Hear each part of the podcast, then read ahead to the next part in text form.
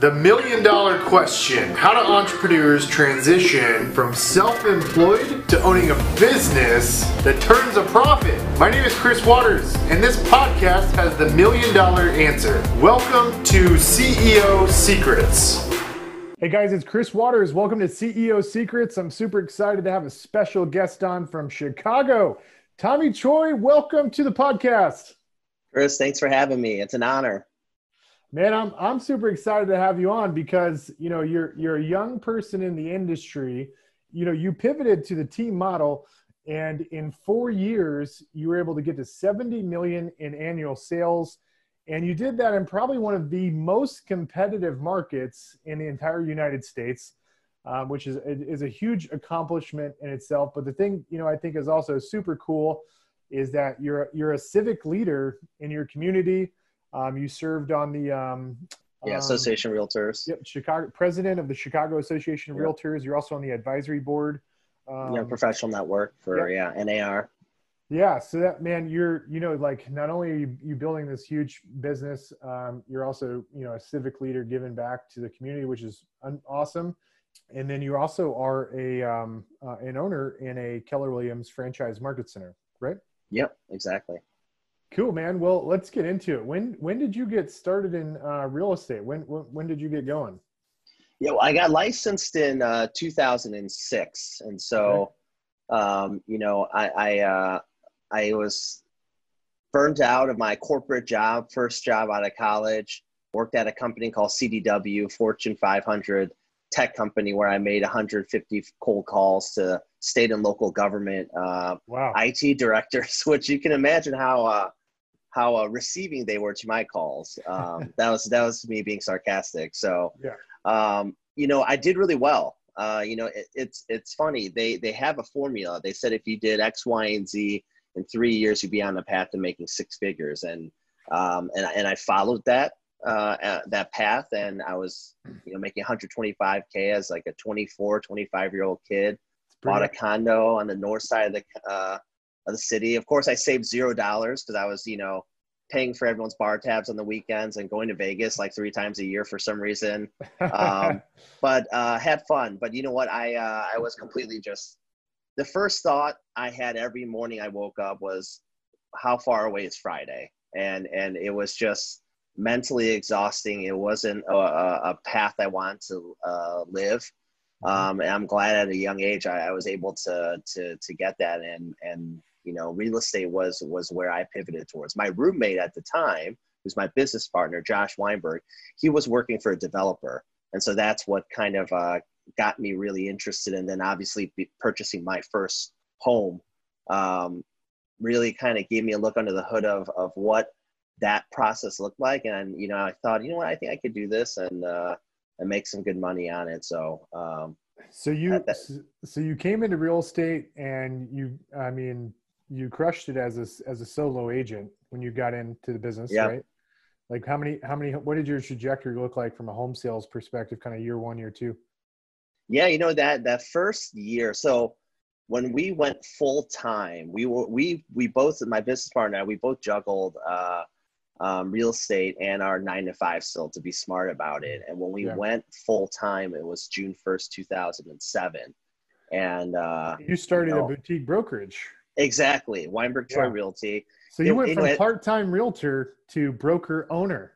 To broker owner, and you know wow. what? It's um, uh, I want to say seven months later, the state of Illinois caught on and how dangerous that was, and they changed the license law. Because I think for another 15 hours of class and 20 extra questions on the test, I was able to get, you know, my broker's license, which now is considered your managing broker's license. So we self-sponsored ourselves. Um, but it was it was uh, um, right timing, right place because it, it, you know you don't know what you don't know, and and we didn't know much, and we kind of put our heads down and and did it. I think that first year we uh, we closed uh, 20 units and about like six seven million, um, which mm-hmm. was really good. And then you know 2008 happened, the entire nation's uh, housing market crashed, and um, that was the biggest blessing um, ever because you know it really taught us um, we're very experience based learners and and we got to sink our, our teeth into some really really deep stuff you know? I always tell people, you know, it's one thing you've about reading in a book about what it was like selling real estate at that time, uh, but it's another thing to be able to say, hey, I was face to face with with sellers, homeowners at their kitchen table, telling them, you know, I could sell you their home, but it's going to cost them twenty to thirty thousand dollars because they're underwater. You know, yeah. it, it's it's not a fun conversation, but it was one that really helped me accelerate an experience, especially the emotional intelligence side of, of what we do. So you shifted from your boutique brokerage to the team model. Yeah, I, I yes. gotta, I want to understand like what were some of the um, you know things uh, that happened and what ultimately was the light bulb or inflection point yeah. It cost you to going down the traditional brokerage path and then pivoting to um, the team organizational model. Uh, it's very simple. Uh, i almost died um, literally. Uh, so we i was maybe getting four hours of sleep just burning uh, both ends of the stick here. And um, i had just become a father. Um, and I was just grinding, you know, and a lot, and this happens to a lot of realtors. When you start to see high levels of success and the money starts to roll in, right? And, and you make your first admin hire and your profitability is through the roof and, and you kind of don't want to give that up because you've grinded so much and you sacrificed so much to get to that path. And uh, we were at that point um, working with buyers and sellers um, then you know taking care of admin stuff um, at night um, and literally one day i remember i woke up and half of my car i was on the highway and half of my car was underneath a semi truck bed. Oh my and I, gosh. and i had woken up because everyone around me was honking their horn. I had legitimately fallen asleep behind the wheel and i started to veer. And thank god i was, I was driving a um, like a really small a bmw 3 series. This uh, semi truck driver knew what was going on and kept pace with me. So I never like went under. He never crushed me. And, and as soon as I woke up, obviously I veered back out, pulled over to the shoulder of the highway. Um, and I was in tears. I was just like, what, what the hell am I doing here? You know? Yeah. And it was literally just exhaustion. I'm like, there's gotta be a better way. And that's literally when, you know, success leaves clues and, and I met some other KW agents, and you know this whole um, the opportunity of, of of owning a franchise and launching a market center came, and that's where um, I really uh, got to look under the hood of, of of this path of focus mastery and building that team model. It was actually Lance Loken who uh, uh, connected with me and and spent almost two hours with uh, us on the phone and just really broke down our team and and our org chart. And so that that that was literally the catalyst that that pushed us into this other direction so you're in your boutique brokerage i mean you were you were basically kind of a uh, it's not like you went out and recruited 100 agents you were producing and very yeah. busy and so um essentially you were like most agents but you own the brokerage and you ran yourself into a wall and just and figured out and figured you needed totally. to create, you need to find a way to create leverage for yourself. Well, you know what it was? It was that, Chris, and also um, we were running off, you know, just raw talent, right? We were just doing what was in our blood, right? We were just going at it. So we had zero systems in place. Hmm. It, it was just get new business, get in front of new business, convert it, close it, keep going, right? And hmm. so um, being able to not just only have that leverage, but also create that system and model in place at what, of what we were doing so that we had it um, in order to scale and, and, and, and uh, be able to leverage was, was the biggest key in our growth. And that first year when we did that, I mean, we almost doubled, you know, our, our, um, our production. That's where we jumped from like 30 million to uh, like 55 million. You know, for people watching this right now, I know for a fact there are entrepreneurs and people in real estate and plethora of different industries that are like just working their face off, going seven yeah. days a week. And there there is a better way. And it and it starts with leverage and realizing that you can actually find people um, that will do a good job and help you grow the business. And it doesn't all have to be on your shoulders. You know, it, it's this idea of you know the term work life balance and that it always bothers me when i hear that because uh, I think it, there's no work life balance. It's just called life because you have to work in order to live. And so, you know, this concept of time management um, really is something that I think it's it's a fake term, or, or, or at least it should be redefined, right? Because I can't we can't manage time. I can't say, hey, you know, time stop. I'm gonna go watch Avengers Endgame for three hours, and when I'm done, let's re- restart and, and continue on with the day. You know, time yeah. is moving regardless, right? Yeah. But the idea of activity management, right? And to your point, we all have 24 hours, so it's what can you focus on within that those hours you have, and in order to scale, you need more human, more people, human capital to help you double yeah. up on, triple up on what you're doing within those hours. Yeah, and that and that's what it took us time to really learn that just out of curiosity, what's been um, I just going through some of the, the basic stuff. What were some of your your lead gen pillars for your business? Um, how how are you getting business for yourself, for your team, and then um, I've got a lot of other questions around yeah the other pillars. Yeah, no, that's a great question. So for us, for the last 13 years, we fluctuate between 89 to 91 percent referral based business. So hmm. for us, it's about our database, and so it's about the people we know. And so we're you know for us when we're goal setting right we, we know this year you know our goal is 200 units 100 million. It's not so much we're looking for more homes and properties to sell. It's we understand how many people we need to meet to put into our database and convert into those results. And so for us our metrics i'm more than happy to share it if, and if you want to share with you know the, the audience of viewers i'm cool with it. Um, our standards are really based around um, you know face to faces and and mm-hmm. and and the human interaction so for us we are a lead gen model that's on the phone a lot but for us we're content we're we're really committed to getting face to face on a daily basis breaking mm-hmm. bread you know having coffees or whatnot because that relationship side is what has really grown our business what do you feel like is the value proposition for the agents that join your team because I'd have to imagine it. So one thing I always, one thing I struggle with is I believe that um, building a business that's highly referral based is hard to scale because if if you have a bunch of agents on your team and you know they've developed these relationships and you train them up and you coach them and you give them tech and all these things you know there's like a hundred other brokers that'll give them a more favorable commission split and as time progresses in an agent's career trajectory path yeah. you know your, your value proposition just diminishes you know because like at a certain point they're not going to need the path they're not going to need leads from you they don't need training they don't need coaching like they just the business comes in because they've done a good job and, and you've yeah. done a good job as a coach and a leader to help them be successful and so um, like have you thought about on the referral side like you know like how, if you want to truly exit the business at some point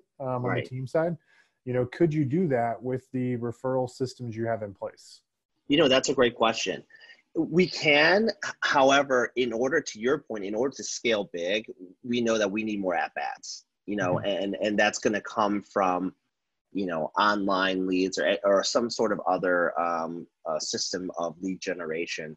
Mm-hmm. I will say for why I say we can exit out um, and still be heavy on the referral basis because we are not, at least as Rainmakers, my business partner and I, we are not um, getting in our own way and, and making sure that we're, you know, touching each of one of these relationships. Yep. The system, the team really, and our admin team has put into place through what we do, right?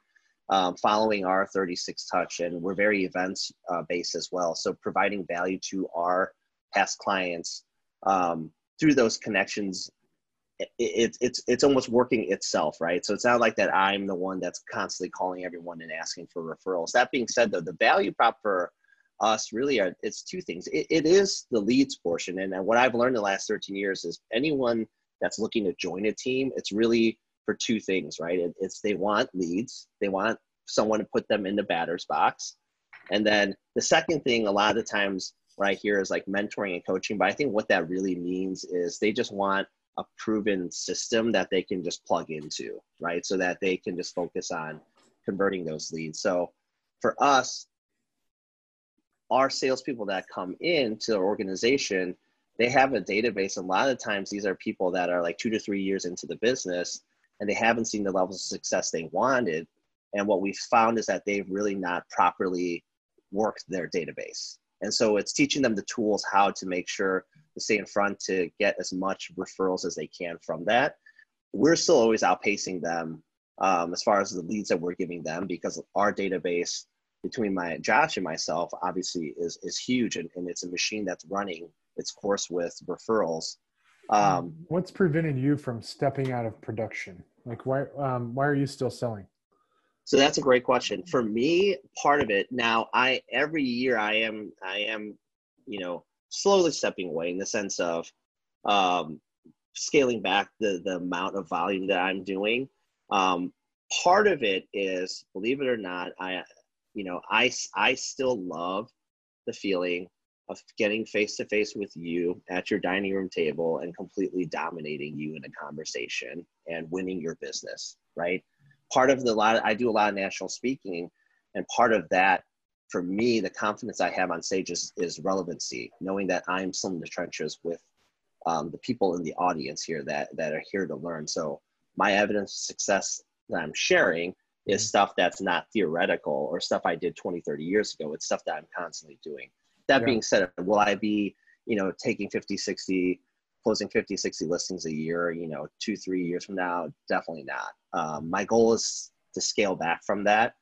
Um, however, if, I still want to be in touch, but that that's that's part of why I'm still still here. Have you had any challenges as you've tried to get out of the production role? Like anything that's prevented you from getting out of the production role, or is it just simply you enjoy doing it?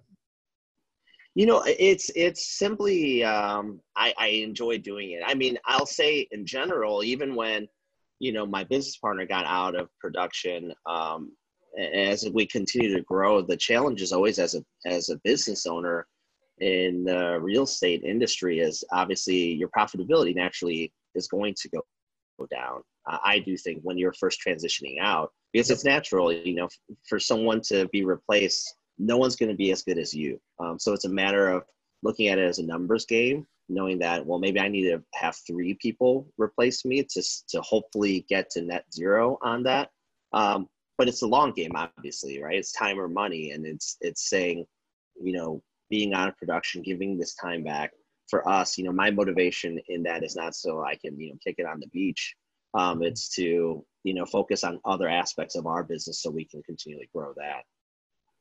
So essentially, one of the biggest struggles is like the the cat, you know, the income balance of trying to scale out while also maintaining an income. So um, exactly, yeah, and that and that's definitely a um, a challenge because you know I think I think you've got to kind of decide when you like start a venture. Are you a growth company or are you a profit company? And right. if you want that insane you know thousand two thousand percent growth you hear about like it's all like going all in like you don't right. take anything you know so yeah there's definitely a balance as you're building that bridge what um yeah. when, when, you think about so like what's cool is like you had this corporate background where you you like mastered inside sales like the you know uh, client follow up you know best practices for follow up to convert leads and so you came into the industry with a really cool skill set and then and then obviously crush it at the outside sales part of getting face to face with people. Right. You know, as you try to like endow that knowledge on salespeople you bring onto your onto your team,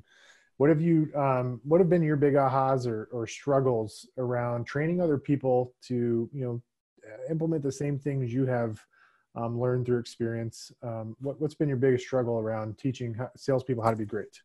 Yeah, I, I mean, here's I'd say Um, and that was very generous and kind of you of how you described it.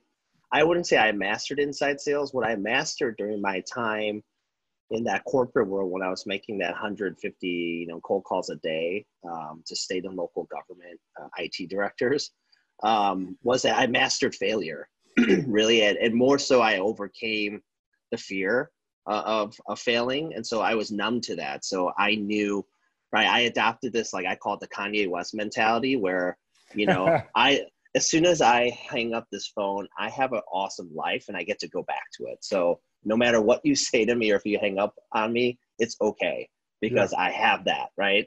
And so um, that's, I think, the biggest challenge that we face is as we continue to grow and love on our salespeople is that that fear of of getting getting out of their own way. And part of it is this, you know, there's always this apprehension in salespeople in general to pick up the phone, you know, and establish or reestablish that relationship with that person that you're calling to try and gain business from. And there's always a hesitation to to make that ask, whether it is for their business, for a referral, for an introduction. And ultimately, what I've learned is really that fear comes from um, a place where in your head, you're thinking, well, I've really done nothing for this person, so I feel uncomfortable asking them for something. And I think that's a real raw emotion that you have to accept and, and not ignore. And, and for us, what how we've learned is that we treat relationship because we're so referral based. Um, you know, we look at every person we we we meet with um, kind of like an ATM machine, right? Meaning, you know, if you work the relationship right, you have a reason to to go to the ATM. But really, yeah. it's it's when you walk up to the ATM machine, right? You have two action items. You can either make a withdrawal or a deposit, and so that's that's the biggest thing that we teach is that really fig- figure out ways to make deposits into people's lives so that when you do make that withdrawal one you have the confidence because you you know like hey i provided value to this person so it's okay for me to ask something. Mm-hmm. and two it's accepting of that person saying hey you brought value.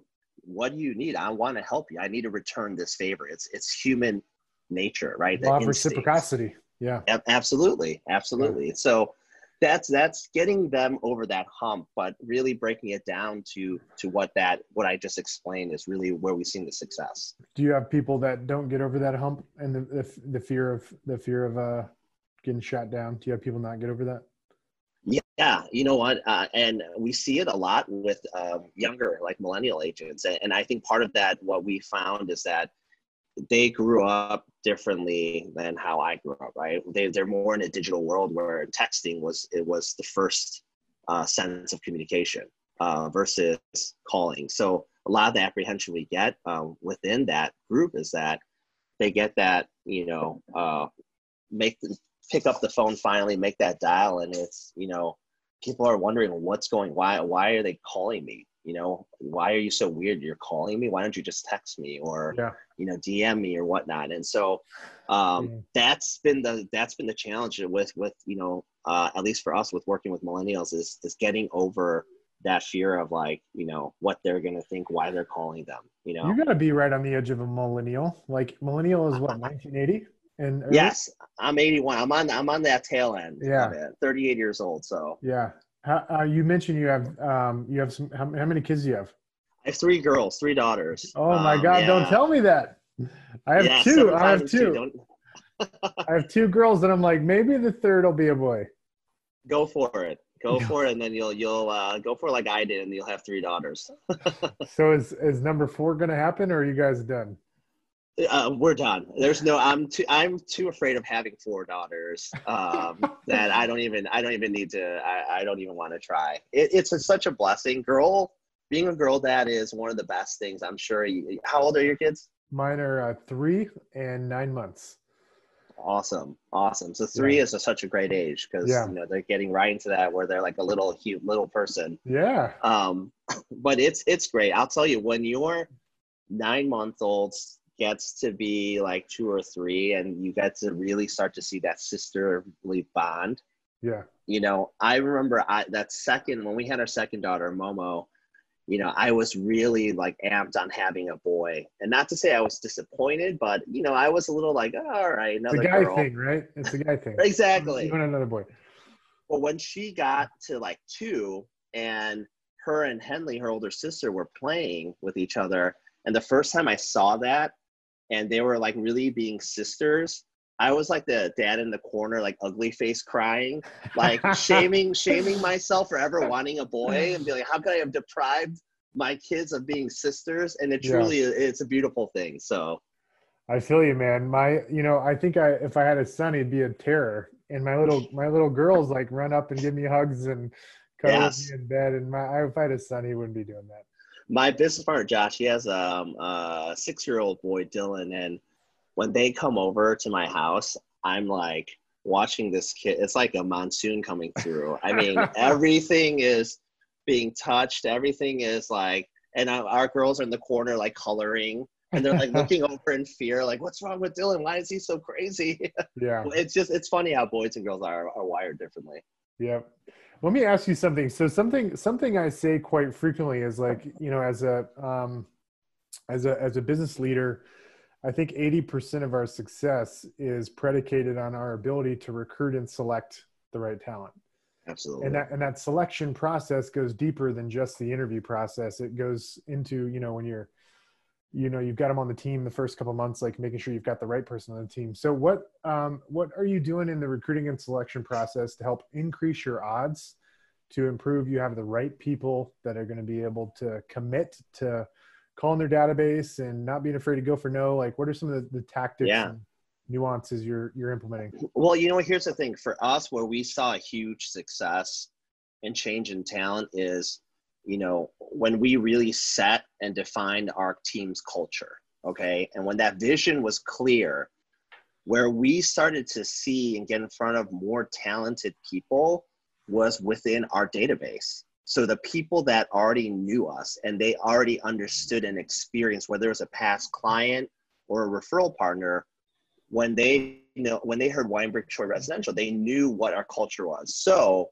when we'd call on our database and ask them for introductions saying this is what we're looking for, whether it's on the admin side or the sales side, the people they were teeing us up with were people that they cared about in their lives. And because they knew, like, hey, to that person, like Chris, I'm going to connect you with Tommy.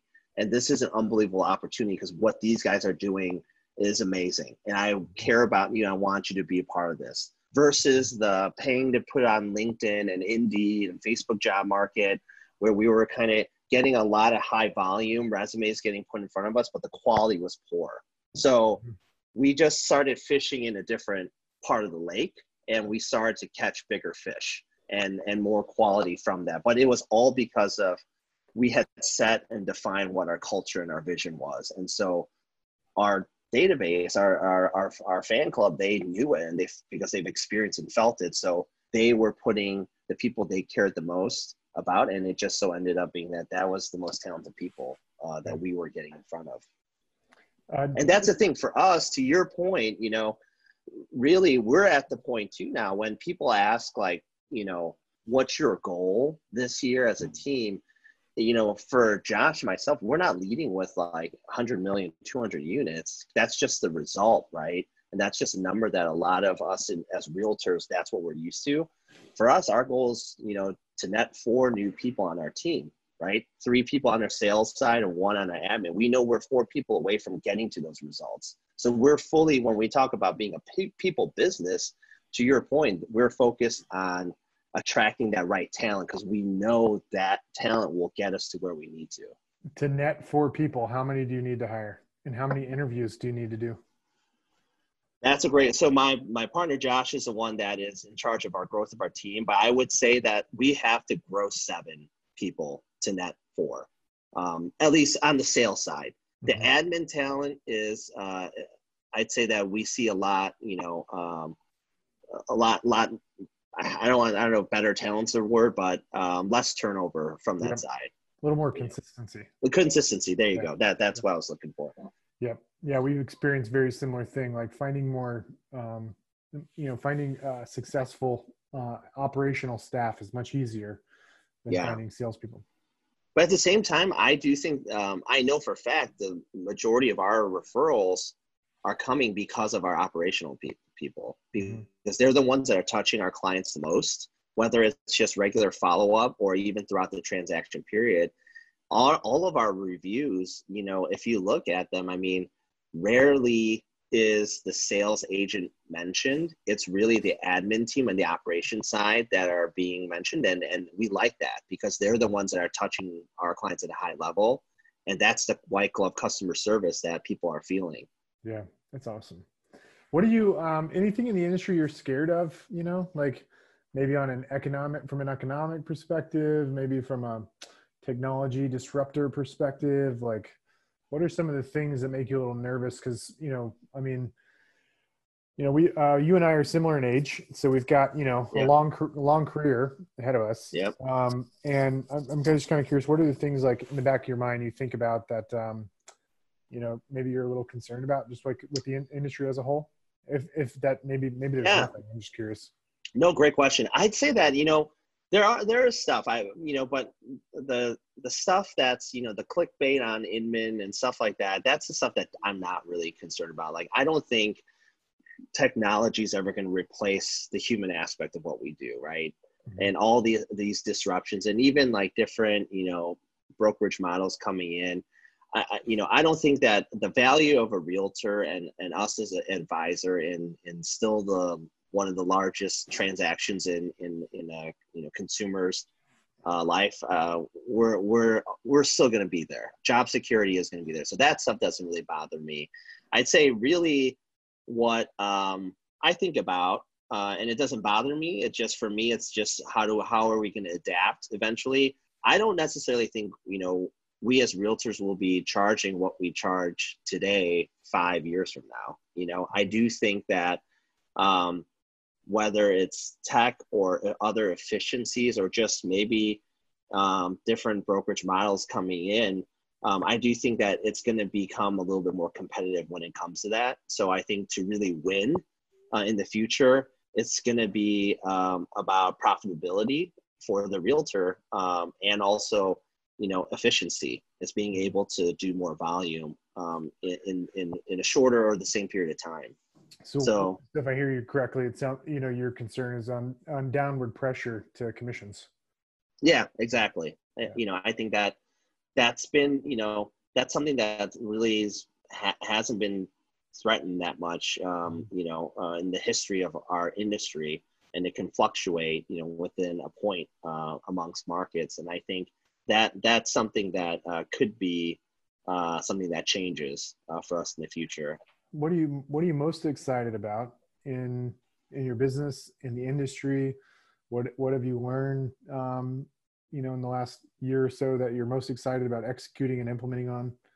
You know, you know, for us, I think what's changed in um, in our world is that you know we've gone from you know the solo agent to you know the popularity of creating a team, and I think what the next big evolution where a lot of you know some people have gotten and i think more and more people are getting is really graduating from just having a team to having a scalable business, you mm-hmm. know, a business within a business. And I think, you know, for us, what we're looking at is, you know, kind of like, you know, um, Walt Disney's, you know, org chart, right? Where, you know, the, the center of Disney wasn't the theme parks, and that was just an arm of that nucleus. And so that's what really excites me. And what I think is exciting for our industry is that, you know, we're seeing um, some, you know, big business owners within our industries really looking at you know the re- the business residential transactional side not the core nucleus of it just another arm of something bigger and mm-hmm. so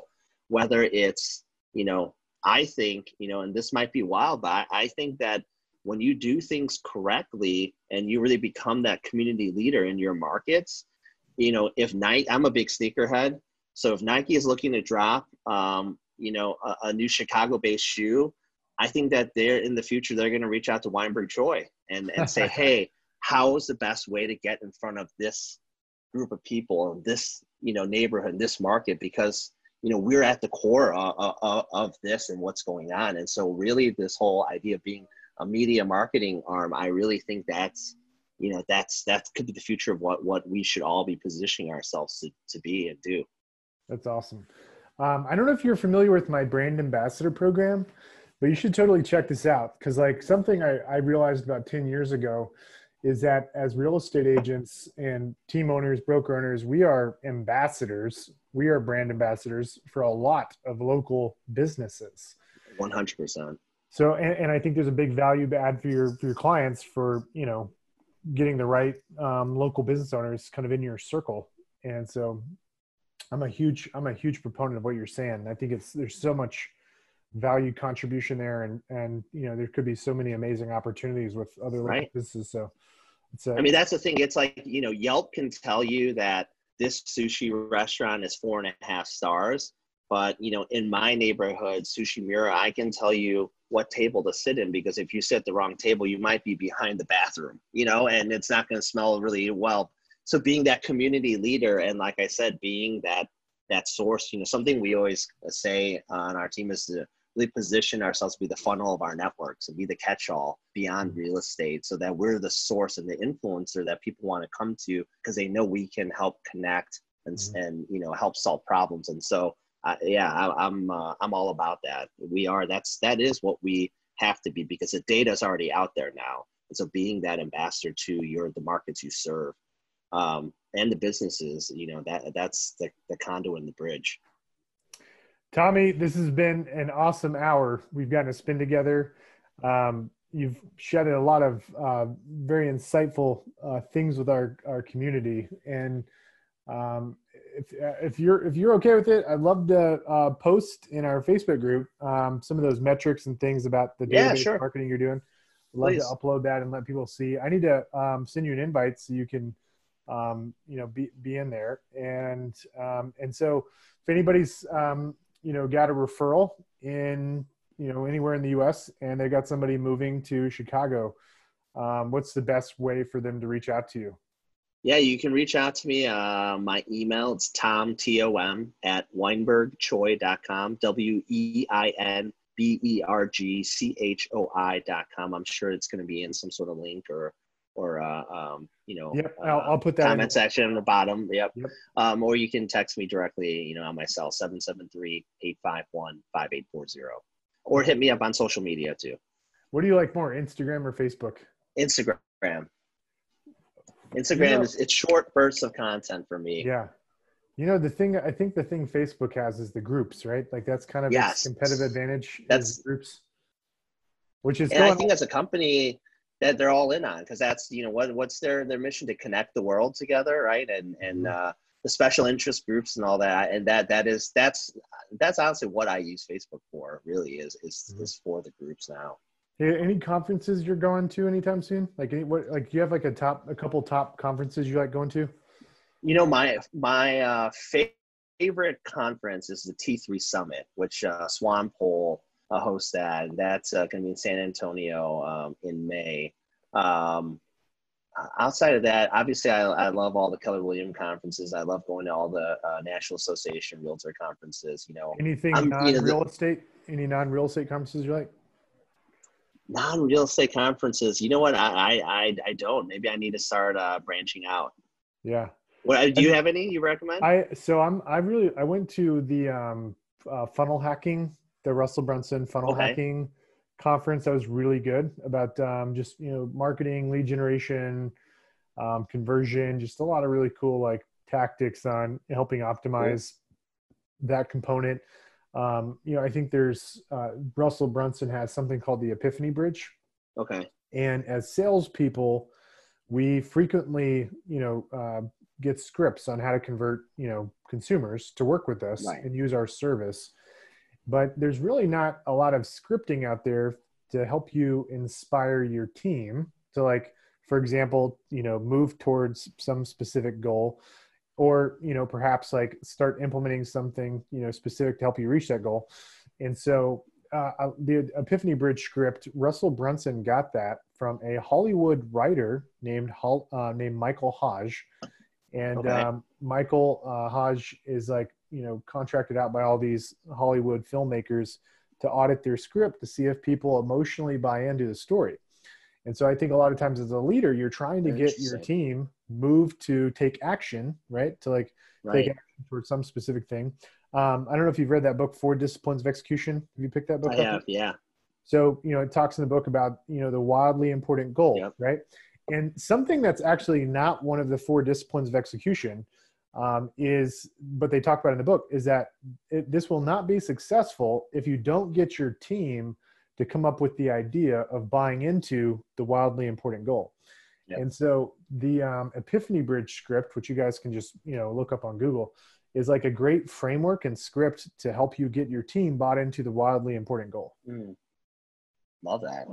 Love that. So, well, Tommy, thanks so much for being on. I'm going to add you on the Facebook group. I'm going to put your information below. If anybody's looking for uh, uh, a great team to work with in Chicago, I, I know they'll reach out to you.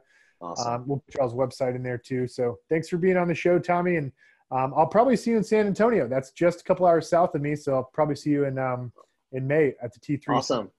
Looking forward to it. Thank you for Yeah. having me. I'm really grateful for you. Yeah, I'm I pre- I'm grateful for your time, and um, yeah, reach out to me when you get down here. I'm, I live like an hour and a half from where the Perfect. will be. So I'll hit you up. cool. Sounds good, man. All right, man. Take, Take care. care. Bye. See ya. Bye bye. All right, guys, thanks for tuning in to CEO Secrets today.